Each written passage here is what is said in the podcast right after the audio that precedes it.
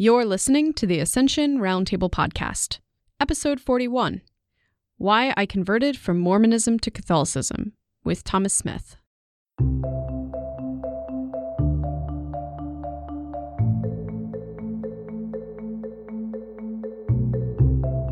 In today's episode, evangelist and Bible scholar Thomas Smith tells his story about converting from Mormonism to the Baptist faith and eventually becoming Catholic. He explains what it is about Christianity that made him question his Mormon faith.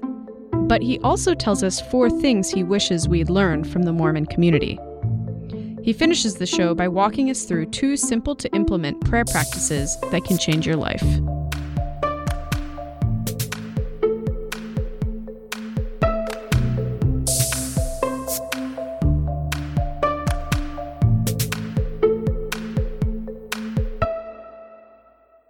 Hello, and welcome to the podcast. We're back today. Tom McCabe and I, we have such a great job. We get to talk to the coolest people all over the country and all over the world sometimes. And today is no exception. We've got Thomas Smith with us on the line. So, hello, Tom, and hello, Thomas. Good morning, guys. It's great to be with you. Yeah, it's great to be on here with you, Thomas, and good to hear your voice again. If you're not familiar with Thomas, he's a national and international uh, parish mission and conference speaker. He's a frequent guest on EWTN and Catholic radio. He was once a Mormon um, and became Protestant, became a Protestant pastor or minister rather, and then came home to the Catholic Church in 1996. He's been involved in our world for a while. He's a co-author of the Great Adventure Catholic Bible Study on Revelation, uh, Prophets, Ephesians, Wisdom, you name it. He's probably uh, been in there and he's actually also an international presenter for the Great Adventure. So he is uh, been around for a while and um, is incredibly wise and really just I mean the best word to describe him really is brilliant. So um, totally stoked to have you on the show with us today. So if you want to know more about his work, you can at gen215.org. That's G E N 215 org is the website you can find information about Thomas on. So, Thomas, did I miss anything? What else is going on? Oh, that's great. It's it's been great to get to know uh, you and Colin, and I've known uh, Tom for for years. So it's uh, it's great to gather together with you. And how's life out in Idaho? Thomas lives on a ranch with his family in uh, southeastern Idaho. And how is, how is uh, the weather out there today? It's beautiful. We haven't uh, got snow here yet. I'm raking piles and piles of leaves, autumn is one of my favorite times of the year. Excellent. so, Thomas, can you give us the Cliffs Notes version of your uh, experience coming into leaving Mormonism and coming into uh, Christian faith? Sure. I, I was born a sixth generation Mormon, so my fourth great grandfather uh, was the first convert to Mormonism in the 1840s, and he served as wow. the founder, Joseph Smith Scribe. So it, it's been in my family for a long, long time. The area that I lived in in Idaho is probably 85% Latter day Saint.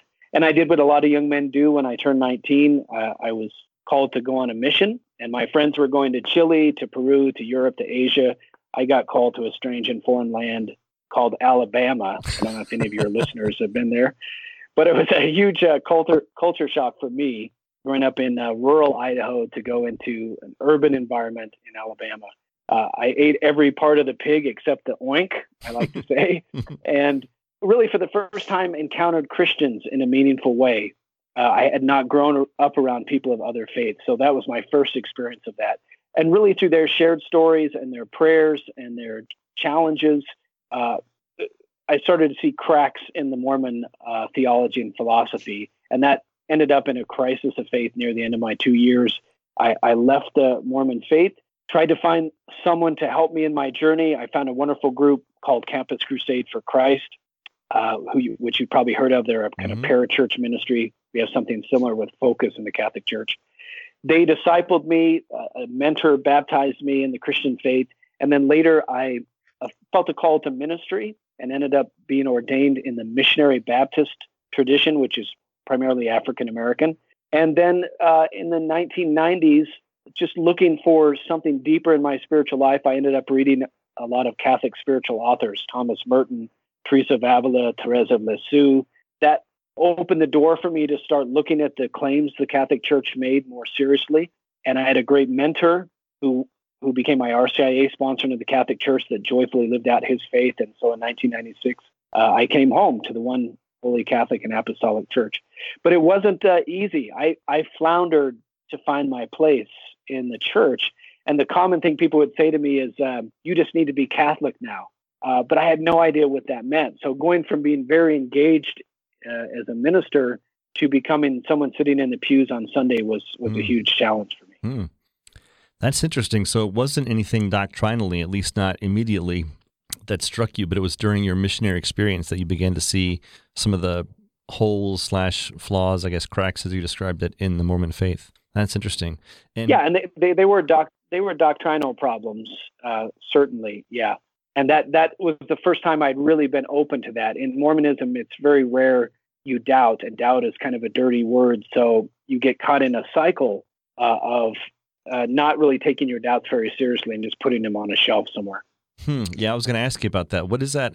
If when you are going through that, what are people instructed to do if they are having those those doubts? Just to kind of forget about it, or not think about it, or don't ask that question, or how do you how do you get somebody to put it on that back shelf? Well, typically it, you're told that it's it's uh, um, um, diabolical. You know, it's the devil mm. who's trying to get you to doubt your faith or to see an inconsistency in the faith. So you don't engage that. Uh, typically, you just you move on. And so that's what a lot of people do. They'll put that on a shelf, they put it in a closet, put it in the back of their mind. Uh, and, and you just don't walk through that. And that's one of the things I appreciate about our Catholic faith is we're invited to engage, to love God with our whole mind, to reason out our faith, to talk about our faith with others. And I didn't experience that. And what it creates is a kind of isolation. A lot of Latter day Saints I talk to struggle with their faith, but there's really not a framework for them to talk about that. Hmm. So they suppress it. And so, in areas where there's large Mormon cultures, you have the highest rates of teenage suicide, you have the highest rates of prescription drug abuse in the nation. And I think a lot of that's because people are kind of tamping down those spiritual crises and struggles and they're not uh, processing them. Wow, I had no idea. That's really fascinating. Huh. So, what about once you came into the uh, the Catholic faith, did you find you, you, just alluded to it, but the idea of going from being a, a missionary on Mormon faith to being a Baptist minister to being just somebody in the pews, was it hard to kind of find your place in the church since you were no longer a, a quote unquote yeah. leader? Yeah, and not just for me. I think that's pretty common. I work with RCIA in my parish, and I've done so for the past decade or more. And the recidivism rate is pretty high. It's it's shocking uh, that we don't help people plug into ministry, to life, to engagement. So I, I, had a difficult time finding my place in the parish setting. What I ended up finding by God's grace was a really vibrant, flourishing young adult ministry that Tom McCabe was involved with and uh, Father Ed Buelt. And they were meeting in the former seminary building. In fact, there was even a community that had formed there at one time of uh, young Catholics living together. And it was just as simple as someone coming up to me, Rita Tombaugh, and saying, will you be a sacristan? We need someone to be a sacristan. I didn't know what the word meant, but really it was something that simple to someone to say, we need you. Can you plug in here and help us out? And that rooted me uh, into the faith where, where I don't know if I, I could have sustained it just based on uh, doctrinal reasons, staying, staying in the church. I, I had to get into the community. Wow would you say that's a reason why we lose a lot of new and, and new Catholics coming into the faith that they don't get plugged into something right away and they just kind of flounder about and eventually just kind of wander away? Yeah, I think it's a huge part of it. Uh, that's why I think programs like Called and Gifted or programs that help people find find out, discover, discern, and then deploy what their spiritual gifts are, that roots them in the faith. So we we try to do that in my parish during the mystagogy period, that we help people uh, look at where your spiritual gifts may lie. Here's the parish ministries that are going on. Let's let's get you plugged into one of those and see if there's some reciprocity and some flourishing there. And that's made a huge difference, you know, that you actually get them to engage with a specific ministry coming out of RCIA. Hmm. And so let me ask, make sure I heard you correctly. You you said that Tom McCabe actually helped your faith coming into the church. Is that right? Is that a big shock? Yeah, he was he was one of those joyful, engaged Catholics, and there was a lot of young people my age that were engaged in that community. And Monsignor Ed Buelt was a fantastic homilist who, you know, if you ever go to his parishes, he, I mean, he started a parish from his garage that now has, I don't know, 4,000 families in it. Every Catholic family brings their Bible to Mass. Um, I've never experienced anything like that. So he was a good transition figure for me coming from an evangelical background, someone who really taught from the scriptures, and not only from the scriptures, but from the stained glass windows in the church. He had a, hmm. an ability to draw from all of the things around us to hmm. to teach and engage us in our faith. Yeah. So Thomas was really part of this incredible young adult group that was happening after World Youth Day uh, in Denver, and uh, yeah, it was a, it really was a blessed time. This time for everybody. Um, going back to your your conversion story there, Thomas, I had a just a, a couple of quick questions for you because I live in a predominantly Mormon neighborhood, surprisingly here in Atlanta, and uh, yeah, the uh, the Mormon missionaries will will come around regularly, and I, I agree that it seems like they they don't question. I can ask them questions, but there's something in them where they they just won't um, question uh, things, and it's like a predisposition to that. What what happened to you during that two year span that you were open and and did was there was there a, a Christian of some kind who challenged you at that time uh, in a good sense to to uh, look differently or, or or consider some things that you hadn't considered before that? You, you know what what I would say the biggest factor uh, I had on my mission was personal testimony of Christians to me. So that was the beginning of opening my heart. I, I, could have argued the Greek tense in John 1 1 for an hour with someone about whether Jesus was fully God, for example, but I could never argue with someone about their personal lived experience and transforming experience uh, when they gave themselves uh, over to, to God, to Christ.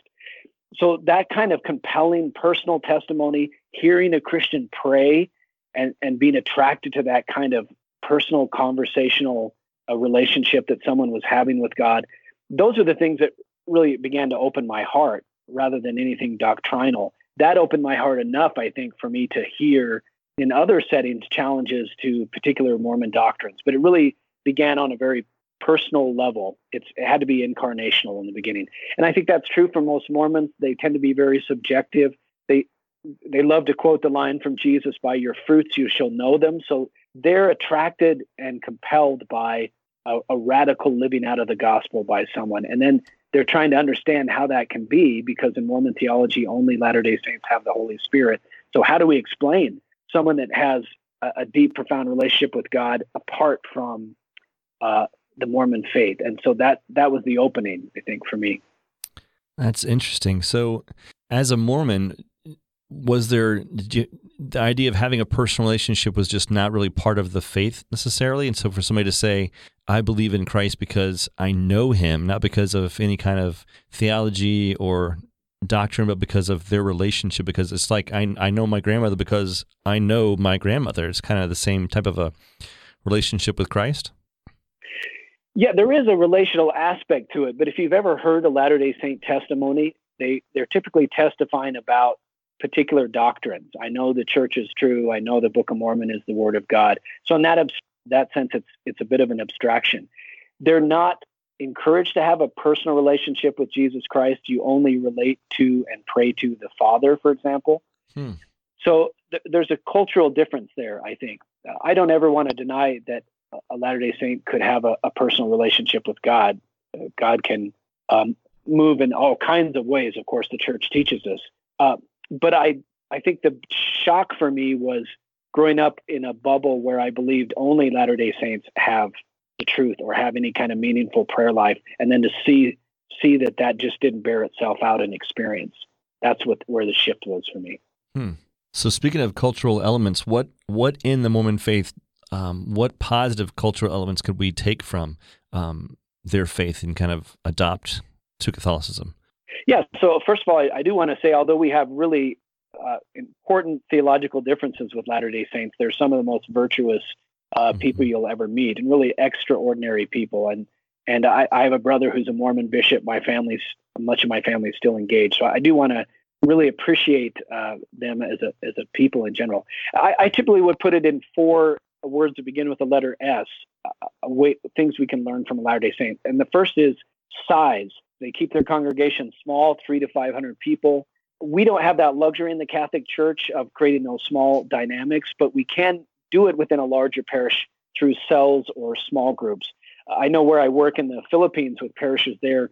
In some places, they have one priest for every 40,000 Catholics. Can you imagine that wow. kind of a dynamic? So their big focus now in the in the Philippines is to create neighborhood cell groups because our faith is really only going to flourish in those smaller kind of settings. And Alan, that's what you kind of experienced in hospitality in that community you visited because they were small enough they could immediately recognize when someone new is coming to the community.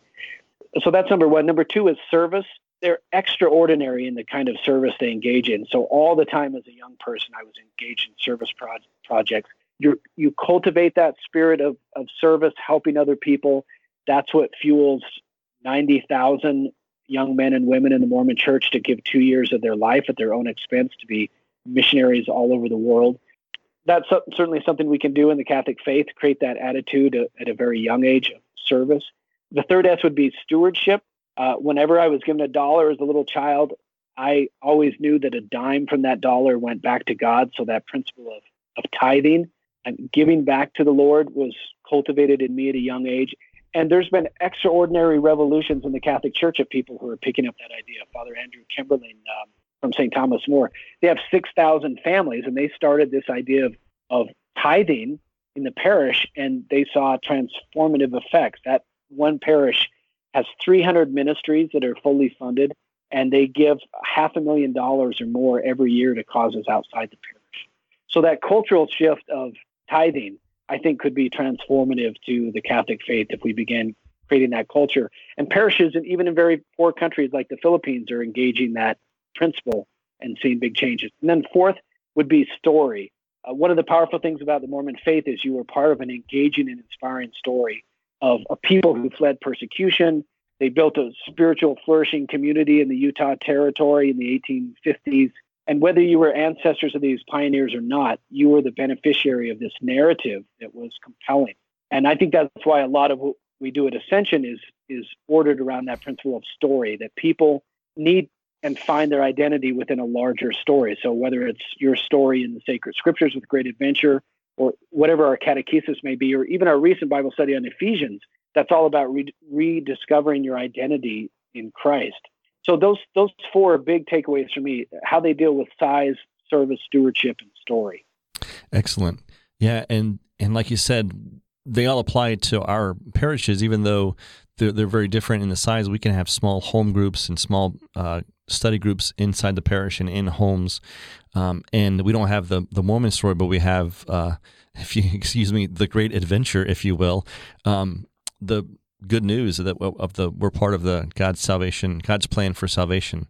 Um, so yeah, so all four of those can apply to uh, any Catholic parish and across the country anywhere. Anywhere. So yeah, good stuff, man. Size, service, stewardship, and story.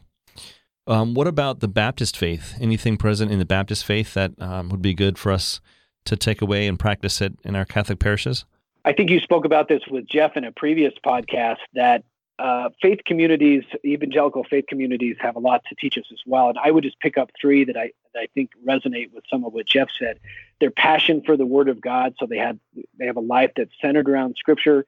Scripture animates their conversation. It's it's where their language comes from. Uh, secondly, would be joyful worship. I experienced this especially in the African American tradition, and I really appreciated that. That there was just uh, an excitement and love to come and worship the Lord. There's a danger, I think, in our liturgical tradition of, of hollow ritualism, we can find ourselves just going through the motions. So, how can we uh, engage the Mass in a, in a more joyful and uh, um, engaged way? And then finally, in, intentional hospitality. You, you mentioned experience this in the, the Mormon tradition, but I think evangelicals do this really well that hospitality isn't just a job for ushers. All of us uh, can welcome people around us. If we don't recognize someone standing next to us in the pew, we should introduce ourselves and say, You've probably been here for years, but I haven't had the honor of meeting you yet. My name's Thomas. What's your name? So just engaging people when they come. So people can't just disappear into the crowds at Mass, but we're actually engaging everyone around us. So that happens with people welcoming in the vestibule and ushers at the door, but it has to extend all the way to us in the pews. Hmm. So good.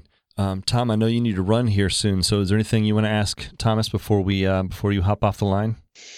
Uh, no, I think um, uh, you've uh, you've stolen all my questions, Alan. No, um, I mean, this is this has been so helpful for us. I mean, Thomas, I think just to uh, to hear from you the, the reflections of of uh, our Protestant brothers uh, and sisters, as well as those from the, the Latter Day Saints. Um, that you know that there are that there's there really are some good elements that we can actually learn from and and and appreciate uh, as we're going through this, while at the same time learning how to dialogue with them and and discuss re- just real issues. So I really appreciate that.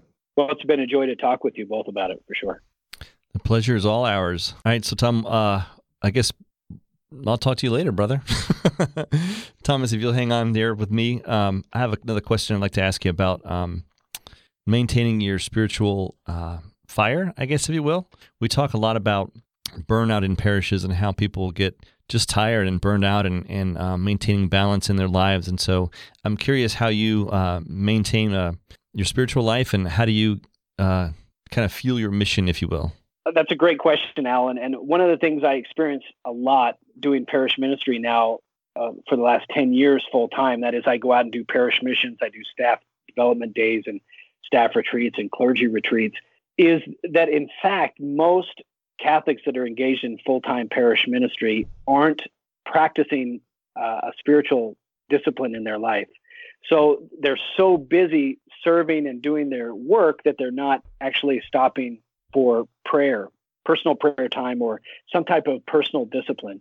So, what I've kind of learned over the years is I have to give some people something that is very practical, something they can do immediately that is going to produce very quick uh, transformative effects. And so, the two practices that I recommend people pick up because they don't take a lot of time, they're easy to learn, but their power is tangible and real, and people are going to start seeing results if they engage it on a consistent basis. And that's the practices of Lectio Divina and the Jesuit Examen prayer. And those form the kind of bookends, something you can do uh, in the morning, and the Examen traditionally is something you do at the end of the day. And I just have uh, literally hundreds of stories of people that when they pick up a practice and they do it consistently over time, they start to see a real impact in their life. And both of these practices are training you to be able to listen to how God is speaking into your life to be aware of how he's in, he's in every conversation and task of your day, and that can infuse a ministry with new life and cause real faith flourishing in a, a person who might be burnout or struggling with their faith. So, Thomas, if you could just kind of walk our listeners through what those two practices are, if they're unfamiliar with with them, what is Lectio Divina and what is the um, the Examen prayer? Yeah, a lot of people have heard about Lectio, but not practice it as much. And it's four quick steps it's reading, it's uh, meditating on the Word of God, it's speaking the Word of God back, or it's called oratio. And then it's just resting in the Word of God. So you take a passage of Scripture. I recommend the Gospel of the day. You read that out loud because the Word is intended to be vocalized. You meditate on it. That is, you start asking questions. How is this Word challenging me? How might it be comforting me? How, how could it be speaking into my life? Once you get some sense of how that word is speaking to you, then oratio or the third stage is you pray it back to God. So, for example, it might be challenging me to be more engaged in talking about my faith with others. So I can pray that back and say, Lord, you really touched me with this particular challenge today. Give me the grace and courage whenever the opportunity presents itself for me to share a little bit about my faith, to plant a, a seed of faith, hope, or love. And then the final stage is contemplatio. It's just taking two minutes or so just to quietly rest. Sometimes God is going to speak in even more profound words silently to our heart that can heal us in ways we didn't even know we were broken. So that four steps, those four steps takes 15, 20 minutes. That's 2% of your day. Can we give God mm. 2% of our day? And Benedict XVI says if we do that, that can leverage a new spiritual springtime for the whole church, that single spiritual practice. I, have had marriage uh, uh, married couples come to me and tell me that it's changed their marriage when they started doing Lectio t- together over their morning coffee. Parish staff doing it around the upcoming Sunday reading, individuals doing it with their kids. So it the proof is in the pudding. Pick up the practice and you'll start to see a real change in your spiritual life. And then the second, the Examen prayer, is five steps. It's also very simple. Uh, you express gratitude to the Lord for your day. So you do a quick review of, of how the Lord has been with you and blessed you in that day. You make a very specific intention. Show me what you want me to see. And then thirdly, you review your day as much as possible. Go back and look at the conversations, the tasks, the meaningful moments of your day, and how was God speaking or moving in those events or those conversations. What it does is it raises your spiritual antennas to start being more recollected about your life and more conscious of how God is in every moment of your day. I think you had a podcast not long ago with Dr. Greg about Catholic mindfulness. It really mm-hmm. activates that that sensibility. And when you see moments in your life that you resisted grace, the fourth step is repentance. You just bring that to Jesus. He's not there to beat you up over it, but it's just acknowledging here's where I I wasn't open to God coming into that conversation or that task. And then the fifth step is renewal. What can I do tomorrow based on what I'm learning from recollecting my day to be different, to make a small shift in my spiritual life? And so I bookend my days with those two practices, and I've seen it renew uh, the spiritual life of, of clergy and laity alike. That's great. When I when I first started pr- kind of practicing the examen in the evening, it was it was a lot of like just kind of going through how I failed through the day, and that's still a big part of it. Don't get me wrong, but now I've, I've noticed that the next day, as I'm going through my day, I'm I'm become more aware of those moments too because I know I'm going to be looking back on them at night, and so it's it's it just makes me more aware in the present moment the next day for some for some reason. That's kind of just been kind of a fruit of practicing it as well for me. It's good stuff. Yeah, it's a huge problem that people aren't very recollected. We just go from event to event to event and then hit the pillow at the end of the day, and we're not growing because we're not going back and kind of learning from from previous experience. Yeah, my body wants to do it so badly that if I don't take time at the end of the day, it'll wake me up at like 3 a.m. and make me kind of start going through my day in my head. Oh yeah, that happened today. Right. so it's um yeah, it's been really it's been really good for me in my life for sure. Um, yeah, and can I just say that I, I, I have a, a, friend that's a mom that has five boys. At one time, she had five sons under the age of seven. And she does a little mini examen with them when she gets them in the car. Instead of just saying, How was your day or what did you learn today?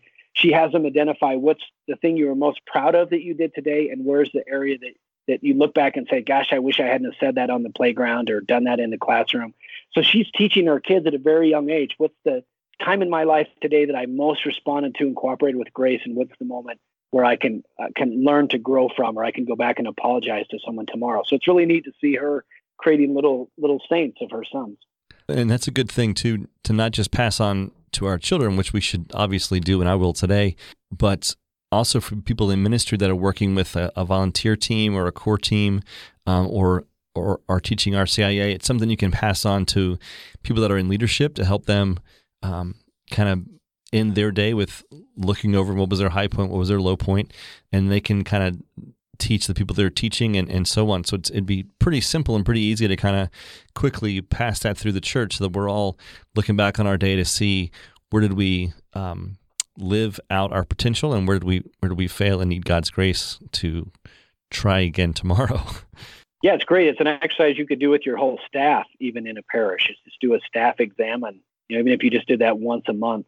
That that's why I really like these practices is because they're easy to learn, they're easy to do, but, they have amazing results. And and people just don't have a lot of time, quite frankly, today. So you've got to give them something that they can immediately carry into their life where the rubber hits the road. Mm-hmm. Absolutely. So I'd like to talk to you about um, the kerygma, but that's a big question, and so we're going to save that for another episode. Um, that's something that uh, you you mentioned one of your your four S's, the story, and also the event, if you will, that that began to propel you out of Mormonism was listening to people's story and listening to their relationship with Christ. And you can't argue with somebody's relationship and, and, and with their story. And so um, that's just a, a when it comes to evangelizing people and working with people in the parish, I think we should constantly be re evangelizing each other as well as those we're working with. And so um, if we can, just kind of wrap up for today, and then we'll come back and we'll do a whole episode just on the kerygma, and we'll talk about uh, witnessing to people, um, some good things you've seen happen, kind of hear your personal story, a little more of your personal story as well, and and um, just focus on that if that's okay with you. That's great. I look forward to it. Thanks. All right, guys. So, how about our listeners out there? If you've heard the kerygma proclaimed in a in a new way or if you had a chance to share your story or share the kerygma with someone, we want to know about it. So let me ask you have you shared your story with somebody? If so, uh, when? And if not, um, why not? What's keeping you? So write in, tell us, tell us your stories, tell us your good and your bad. We'd love to we'd love to hear them. You can reach us at Ascension Roundtable at ascensionpress.com. You can also uh, click on the show notes and leave us a note there. And if you could rate and review us, that would be awesome. If you're listening to us on iTunes, you can rate and review right inside the iTunes app now. Just click on more information and you can uh, give us five stars or whatever you think is, is appropriate and then leave us a review. Helps people out there find the podcast that are looking for it and uh, just helps us feel a little bit better about ourselves every day too. So it's a, it's a win-win for everybody. So please rate and review us. No, it really is um, beneficial for people trying to find the podcast um, and get on people's radar. So Thomas, with that, I, I bid you adieu and uh, we will talk again soon. Shalom. All right, guys. We'll see you next time. Peace.